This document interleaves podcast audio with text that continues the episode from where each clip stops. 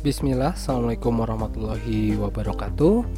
Ketemu lagi di serial podcast Pengantar Retail Dan kita hari ini akan melanjutkan pertemuan yang kemarin, yang sebelumnya Tentang segmentasi pasar Dan ini akan melengkapi pembahasan kita mengenai balok pertama yaitu uh, konsumen Kemarin kita sudah mempelajari tentang bagaimana tahap pembelian itu dilakukan oleh seseorang.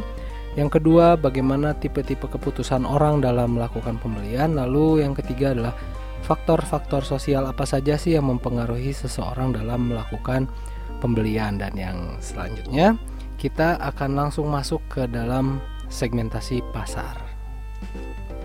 Secara garis besar, kita bisa membagi segmentasi pasar ini ke dalam empat kelompok besar.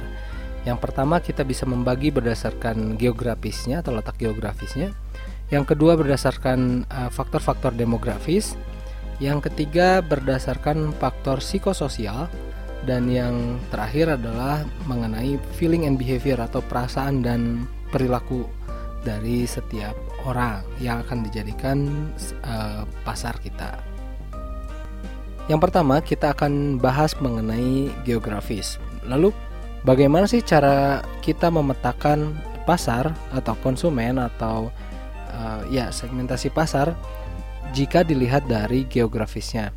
Kita bisa membagi ini berdasarkan ada tiga poinnya. Yang pertama adalah region atau uh, wilayah tempat tinggalnya. Jadi Misalkan gini, ada kita bisa membagi segmentasi pasar untuk pasar yang orang-orang yang tinggal di daerah pegunungan, untuk di daerah pantai, untuk di dataran tinggi, dataran rendah, atau di e, iklim gurun misalkan. Nah, itu adalah contoh kita membagi pasar berdasarkan region gitu ya, dengan e, apa wilayah, wilayah tempat di mana masyarakat itu tinggal atau pasar yang akan kita hadapi itu berada. Sehingga kita bisa menentukan nih kalau untuk pasar di daerah dataran tinggi barangnya harus seperti apa cara pemasarannya harus seperti apa harganya seperti apa.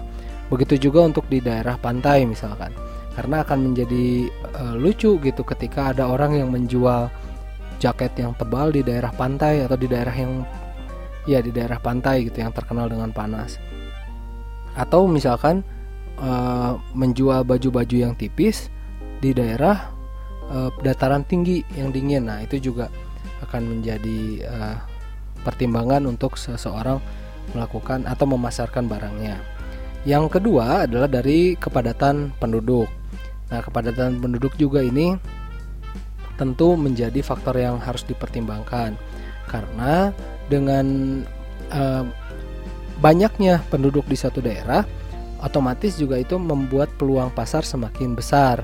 Dan kalau misalkan populasinya sedikit maka peluang pasarnya juga sebetulnya menjadi kecil. Tetapi bagaimana cara bisa kita memaksimalkannya itu? Nah itu yang harus di uh, nanti diteliti oleh setiap pemasar selanjutnya dari masalah geografis adalah iklim. Nah region biasanya terkait juga dengan wilayah itu. Oh ya soal wilayah ini misal uh, tambahan ya. Saya lupa. Nah region ini misalkan daerah desa juga kota. Nah, itu juga akan perbedaan. Ada rural ada urban. Nah itu juga akan berbeda nanti segmentasi pasarnya. Nah iklim iklim juga kadang terkait dengan region ya. Seperti tadi di gunung iklimnya dingin misalkan atau di pantai iklimnya panas. Atau biasanya iklim ini lebih kepada satu kondisi cuaca di dalam satu uh, wilayah yang besar atau misalkan benua. Contohlah misalkan Indonesia iklimnya tropis gitu masuknya nah bagaimana barang-barang untuk dijual di iklim tropis? Apakah sama dengan iklim subtropis misalkan atau iklim yang empat musim atau di iklim gurun akan berbeda barang-barangnya. Jadi kita bisa membedakan berdasarkan geografis kita bisa membagi ini. Yang pertama adalah region atau wilayah di mana tempat itu masyarakat itu tinggal. Dataran tinggi kah, dataran rendah kah, atau misalkan tadi ya uh, pan, apa desa, kota atau semi kota, semi desa, terus juga kepadatan penduduknya. Dan yang terakhir adalah masalah iklim atau suhunya. Kita bisa memanfaatkan itu sebagai senjata kita dalam menganalisis pasar sehingga kita bisa memilih mau pasar mana yang cocok dengan produk kita atau pasar mana yang bisa kita manfaatkan untuk menjual barang yang kita miliki. Atau dalam hal ini kalau misalkan berbicara retail misalkan ya apa pengaruhnya buat retail? Ya tentu banyak pengaruhnya.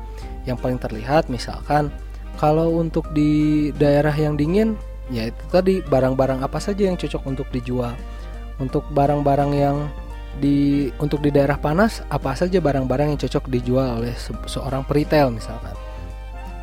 Begitu juga uh, untuk program-program lainnya. Itu tadi dari sisi uh, geografis. Selanjutnya kita akan melihat segmentasi pasar ini berdasarkan uh, demografisnya ya. Apa saja sih yang masuk ke dalam uh, segmentasi pasar berdasarkan demografis. Secara umum ada 9 kategori yang masuk ke dalam segmentasi pasar berdasarkan demografis ini. Yang pertama adalah usia. Nah, kita bisa mengelompokkan pasar berdasarkan usia. Kita produk kita atau toko kita ini ingin dikunjungi oleh anak usia berapa atau orang di usia berapakah yang yang pengen kita mereka itu masuk ke kita gitu. Kalau misalkan toko anak-anak tentu yang menjadi sasarannya adalah usia anak dan usia yang uh, ibu-ibu gitu atau bapak-bapak yang punya anak. Nah, kalau misalkan uh, toko kelontong ya toko sembako mungkin anak-anak ya jarang di ke, ke sana gitu ya. Jadi kita harus tahu kira-kira usia-usia berapa di suatu daerah itu yang uh, mem memiliki potensi pasar yang sangat besar atau pasar yang ingin kita hadapi. Kalau misalkan katakanlah saya membuka retail, saya membuka retail untuk uh, perlengkapan baju bayi misalkan. Tetapi di daerah yang saya datangi ternyata tidak ada masyarakat atau pasar yang uh, usianya masih bayi, semuanya udah katakanlah udah dewasa semua gitu. Entah kenapa, entah bagaimana caranya pokoknya nggak ada bayi, makanya saya nggak akan bisa masuk gitu. Atau misalkan saya ingin menjual baju-baju uh, untuk anak yang kuliahan misalkan anak usia kuliahan. Tetapi di sana nggak tahu kenapa caranya pokoknya isinya uh, nini nini jeng aki-aki hungkul ya juga susah masuk gitu ya. Jadi yang pertama harus perhatikan yang dari sisi demografis adalah usia. Yang kedua adalah gender. Ingat gender ini hanya ada dua laki-laki perempuan. Tidak ada laki-laki yang ke perempuan perempuanan atau sebaliknya perempuan yang ke laki-lakian cuman ada dua laki-laki dan perempuan. Nah kita ingin menyasar uh, pasar yang mana? Selanjutnya yang nomor tiga adalah uh, family family life cycle atau uh, siklus hidup keluarga. Nah ini kita bisa mengelompokkannya seperti ini contohnya. Retail kita ingin ditujukan untuk siapa? Untuk uh, keluarga yang baru memulai keluarga misalkan baru cuma dua orang atau keluarga dengan memiliki anak atau untuk keluarga yang misalkan anaknya banyak atau keluarga besar atau untuk anak uh, orang tua yang uh, anak yang sudah misalkan orang tuanya bercerai atau tidak punya orang tua. Nah ini itu juga harus di, kalau bisa di apa namanya kalau bisa diteliti sampai sejauh itu maka bisa semakin spesifik maka semakin bagus juga dalam menentukan nanti layanan si retail itu tersendiri. Makanya misalkan uh, toko baju bayi yang lucu-lucu biasanya untuk siapa ya? Untuk keluarga-keluarga yang baru punya anak gitu karena pengen yang lucu-lucu. Kalau toko bayi yang baju murah buat siapa ya? Untuk keluarga yang udah bayinya banyak karena mereka tahu yang mahal lucu-lucu itu kepakainya paling cuma sekali dua kali pemborosan yang mending yang murah aja gitu misalkan. Jadi uh, itu bisa dijadikan uh, apa namanya strategi untuk kita memilih pasar. Terus juga nomor selanjutnya nomor 4 adalah family income atau pendapatan keluarga. Nah, ini mau udah nggak usah dijelaskan lagi ya semakin besar keluarga itu mendapatkan pemasukan maka ya sebetulnya harusnya semakin besar juga willingness to pay dia untuk membeli sebuah barang sehingga nggak sulit juga. Tapi kalau misalkan kita ada di satu daerah berjualan di suatu daerah dengan uh, tingkat rata-rata pendapatan keluarganya adalah atau pendapatan per kapitanya rendah misalkan maka kita juga harus memiliki strategi yang jitu gitu misalkan. Barang apa yang mesti dijual penetapan harganya harus seperti apa uh, supaya kita masih bisa mendapatkan keuntungan. Yang selanjutnya adalah uh, pekerjaan. Nah pekerjaan juga uh, ini membentuk uh, pasar tersendiri seperti yang disebutkan di sebelumnya faktor sosial itu mempengaruhi itu salah satunya adalah reference group dan pekerjaan ini adalah salah satu reference group. Pekerjaan seperti apa sih gitu? Pekerja kantoran maka dia akan beli baju-baju untuk ya baju-baju yang enak dipakai buat kantor gitu. Kalau misalkan di daerah kita banyak oh, perkantoran, maka sediakanlah toko-toko atau barang-barang yang memang dibutuhkan oleh orang-orang kantoran gitu. Misalkan makan siang gitu kan mereka pasti butuh karena nggak semua bawa bekal misalkan. Atau baju-baju yang uh, kemeja kalau kantorannya harus selalu pakai kemeja. Atau misalkan kalau artis sama artis ini beda lagi mungkin ya oh kalau saya pasarnya artis artis misalkan pekerjaan artis TikTok misalkan saya harus menjual apa untuk mereka gitu? Apakah baju-baju yang uh, hits atau yang mahal yang branded dan lain sebagainya?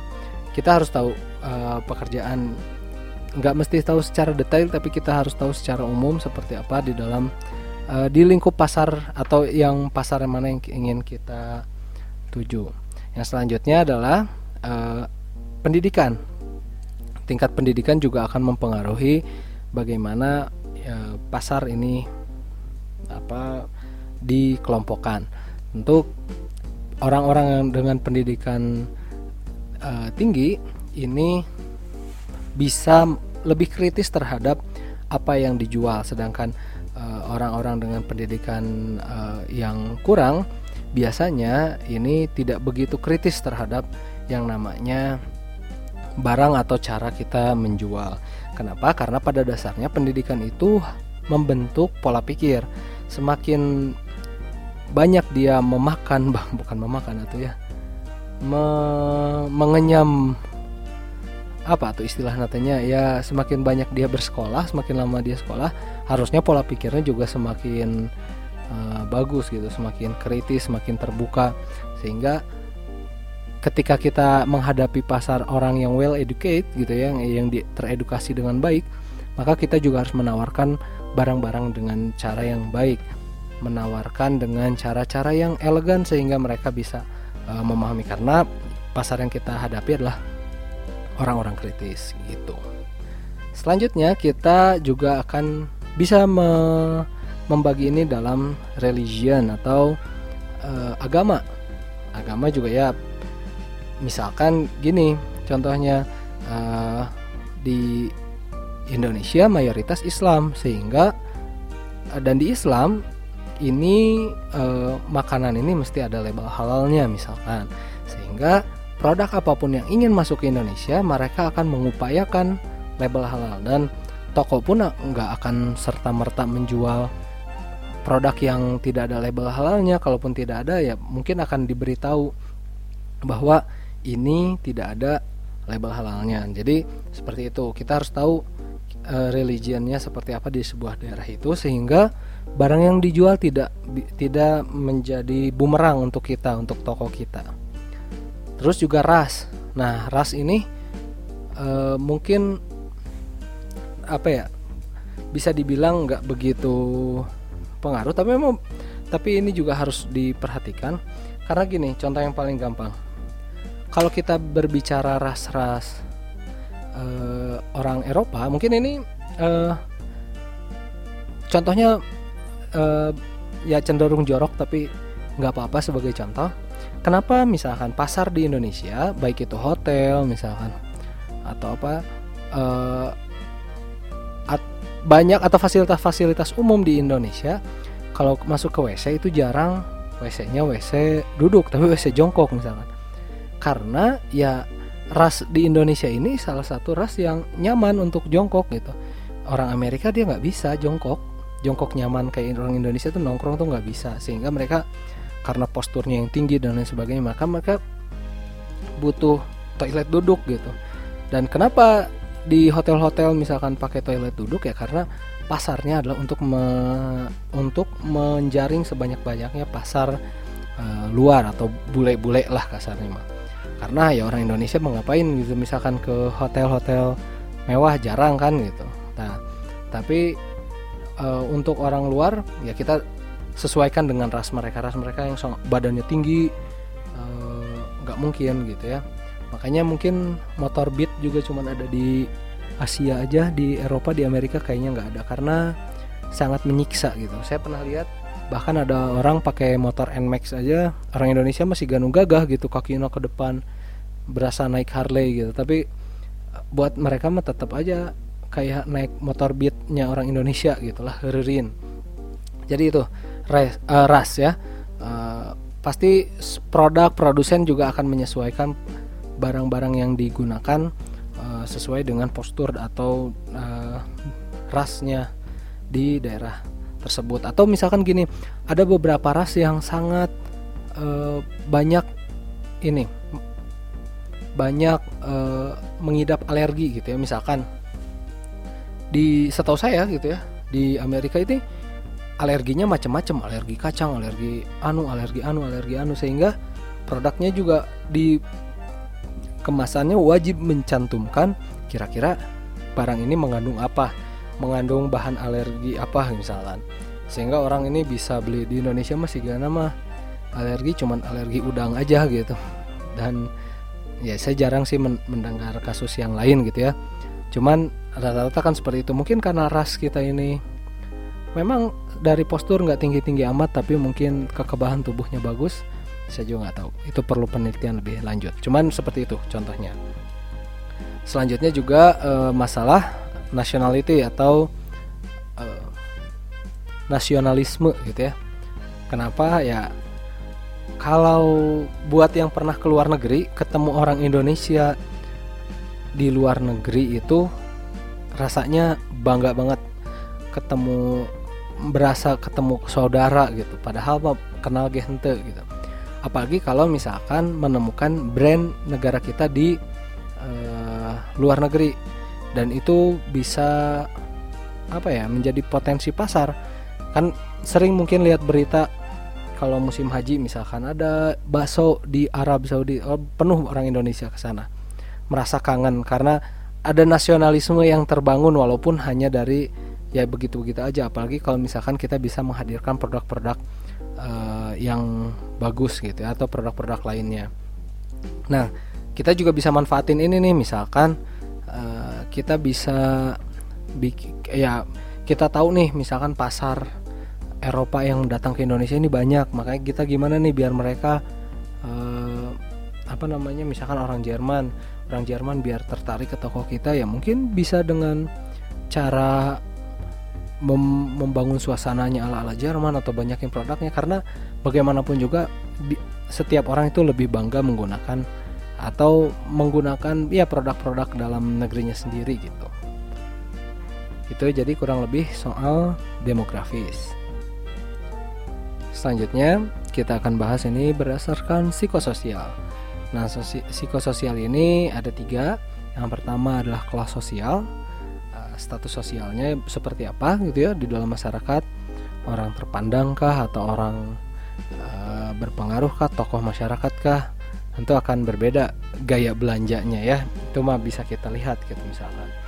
Pada umumnya walaupun tidak semuanya. Terus juga lifestyle gaya hidup. Ini mah gampang banget ya. Uh, kita bisa mungkin gini. Kita akan kesulitan melihat artis misalkan makan di warteg gitu. Atau di angkringan ya karena mereka gaya hidup mereka mungkin mewah gitu ya. Makan harus selalu di hotel atau gimana ya gampang lah gaya hidup mah kita juga bisa ngelihat gitu ya di diri kita atau di orang lain gimana sih gaya hidupnya terus pasti akan berpengaruh kepada barang-barang apa aja yang dibeli oleh mereka Terus yang selanjutnya adalah kepribadian. Nah, orang juga bisa melihat nih, kita juga bisa menilai kira-kira uh, barang kita ini bisa dicocok untuk dijual kepada orang-orang yang berkepribadian seperti apa. Uh, kita misalkan kalau untuk warna-warna yang ngejreng ya untuk untuk orang-orang yang kepribadiannya misalkan dia penuh percaya diri dan lain sebagainya karena untuk menonjol di antara orang-orang itu kan butuh kepercayaan diri misalkan. Atau misalkan uh, brand saya ini atau toko saya ini misalkan baju gitu ya kalau personality lebih ditujukan untuk pada orang-orang yang misalkan dia lebih cenderung kalem jadi tidak terlalu banyak berulah misalkan. Sehingga barang-barangnya juga mungkin yang simple yang uh, elegan yang tidak terlalu menyedot banyak perhatian orang lain tapi tetap bagus. Jadi kita ya untuk psikososial ada tiga uh, faktornya. Yang pertama so, uh, kelas sosial. Yang kedua adalah gaya, gaya hidupnya. Dan yang ketiga adalah uh, masalah kepribadian. Selanjutnya kita akan membahas masalah feeling and behavior. Yang pertama adalah masalah attitude atau Nah, attitude di sini sebetulnya bukan ke tingkah laku sisi orang itu ya, apakah orang itu sebelen atau seperti apa bukan. Tetapi attitude dia terhadap suatu produk atau suatu toko atau satu jasa tertentu. Jadi kita bisa membagi attitude ini dalam uh, apa yang dia percaya, apa bagaimana perilaku dia kepada produk itu, bagaimana persepsi dia dan bagaimana emosi dia. Misalkan gini, uh, ada opini negatif terhadap misalkan ah tongkat toko anu toko anu pasti marahal nah itu membentuk attitude dan ketika kita tahu ada isu itu yang berkembang di masyarakat maka kita bisa memanfaatkan itu sebagai uh, counter atau se atau sebagai uh, katakanlah sebagai materi promosi. Oh mereka nggak suka ke toko itu. Uh, toko sana mahal. Persepsi mereka seperti itu. Maka dibikin banner toko kita murah dan lain sebagainya. Nah seperti itu ya. Jadi bagaimana apa yang dia yakini terhadap satu produk. Oh jangan produk anu, produk anu mah uh, jelek. Jangan beli motor Honda, motor Honda mah begini. Jangan beli motor Yamaha, Yamaha mah begini kan kurang lebih seperti itu selalu berkembang di masyarakat dan uh, kita harus tahu nih pasar yang kita tuju mereka punya persepsi apa terhadap produk kita, punya bagaimana perlakuan mereka terhadap produk-produk kita atau toko kita sehingga bis kita bisa manfaatkan itu. Selanjutnya adalah benefit. Benefit nih kita juga bisa uh, ada ada sekelompok pasar uh, sekelompok pasar yang dia itu kalau mau beli itu dia harus tahu apa kegunaannya. Saya beli ini tuh buat apa? Apa untungnya saya beli ini? Dan kita harus bisa menjelaskan gitu. Apa untungnya? Oh, pakai ini motor ini lebih irit. Oh, ayo ke toko saya uh, ada diskon bisa free ongkir dan lain sebagainya itulah benefit. Value lebih apa sih yang mereka bisa dapatkan gitu? Ada nih kelompok-kelompok pasar yang seperti ini. Nah kebalikannya ada juga yang uh, kelompok pasar yang selalu berpersepsi terhadap resikonya dulu. Kira nah kira-kira kalau saya beli ini nanti resikonya gimana ya gitu? Uh, barangnya bisa diretur nggak nih kalau misalkan rusak? Atau bisa diperbaiki nggak ada servis nggak dan lain sebagainya? Jadi resikonya dulu yang dia pikirin. Kalau yang tadi dia apa nih untungnya? Kalau ini resikonya apa gitu. Sehingga kalau kita bisa meyakinkan konsumen untuk menghilangkan resikonya maka kemungkinan akan terjadi ya, transaksi. Oh beli deh motor di saya? Oh katanya motor ini mah cepat rusak. Iya tapi garansi seumur hidup misalkan. Ya tetap ada garansinya kan jadi aman aja kayaknya misalkan. Akhirnya dia orang mau beli.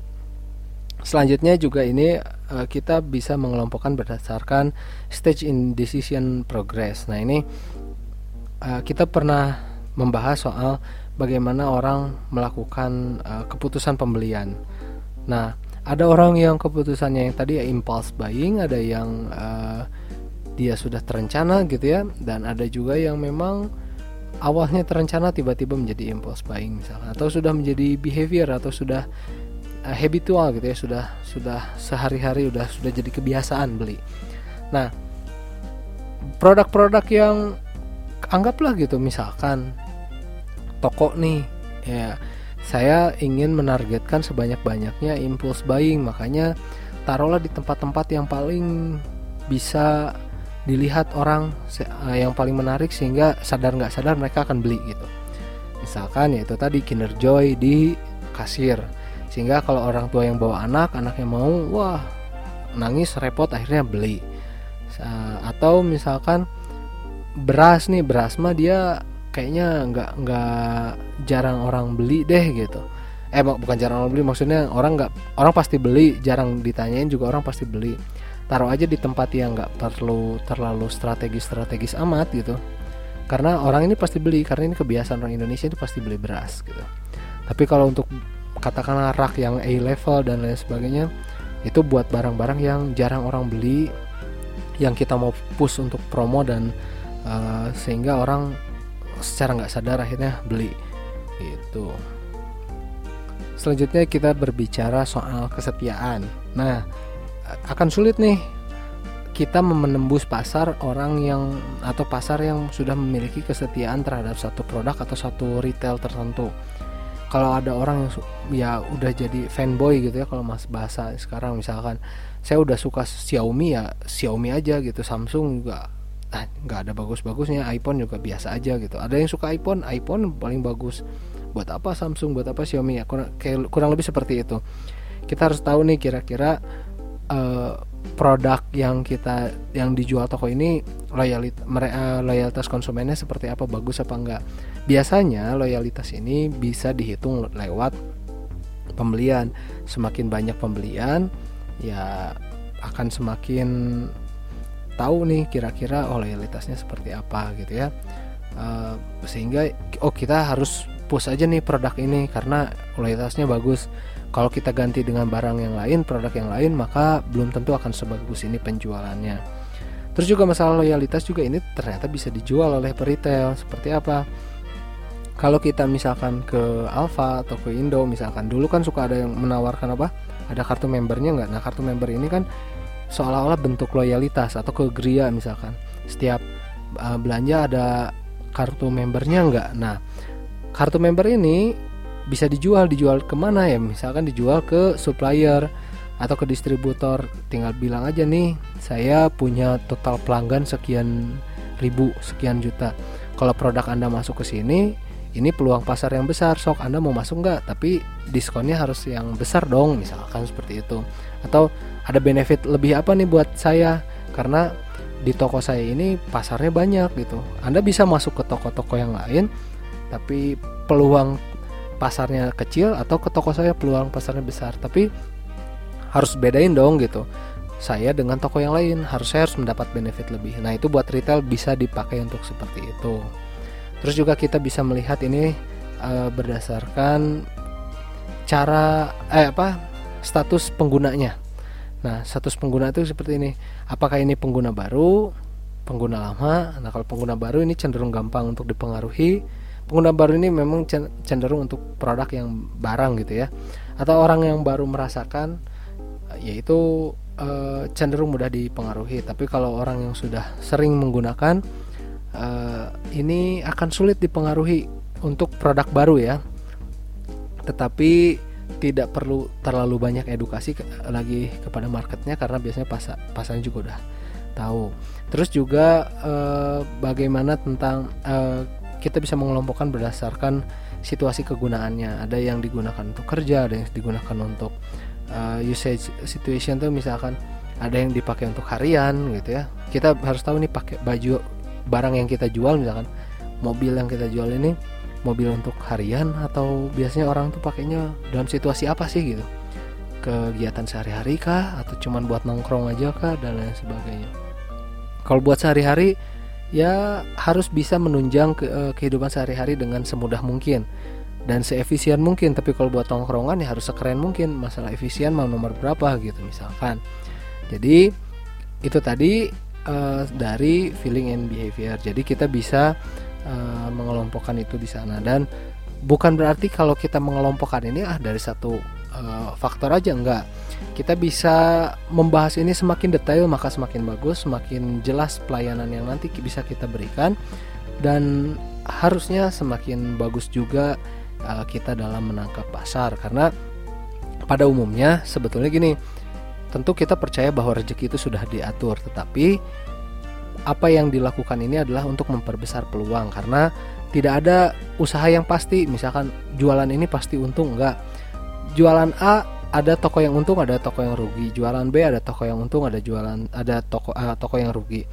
Tapi banyak cara untuk memperbesar peluang. Jadi kita semua berbicara masalah peluang. Dan ketika kita bisa mengetahui segmentasi pasar secara detail maka harusnya peluang kita semakin besar karena kita bisa menentukan strategi yang terbaik yang paling tepat untuk pasar yang kita uh, hadapi. Oke, okay? sebagai penutup, saya ingin memberikan satu challenge gitu untuk semuanya. Masing-masing diminta untuk memetakan segmentasi pasar terserah berdasarkan mana pun. Uh, tapi saya uh, ingin sedetail mungkin ke yang bisa dilakukan segmentasi pasar di tempat kerjanya masing-masing. Jadi kalau tempat kerjanya masing-masing ini dianggap sebagai pasar, bisa nggak sih kita mengelompokkan misalkan, oh di tempat kerja saya ini 90% usianya sudah di atas 30 tahun, terus pekerjaannya adalah seperti apa, kebanyakan ini dia digunakannya untuk apa, misalkan pekerjaannya apa dan lain sebagainya. Pakai data sederhana aja tidak perlu penelitian yang uh, seperti skripsi. Hanya pengamatan pribadi saja dan nanti dikumpulkan di classroom. Oke terima kasih sudah mendengarkan. Mohon maaf apabila ada kalimat yang kurang berkenan. Jangan lupa dikumpulkan mind mapnya dan silahkan untuk jika ada yang ingin didiskusikan. Semoga semua sehat selalu dan assalamualaikum warahmatullahi wabarakatuh. Sampai jumpa di pertemuan selanjutnya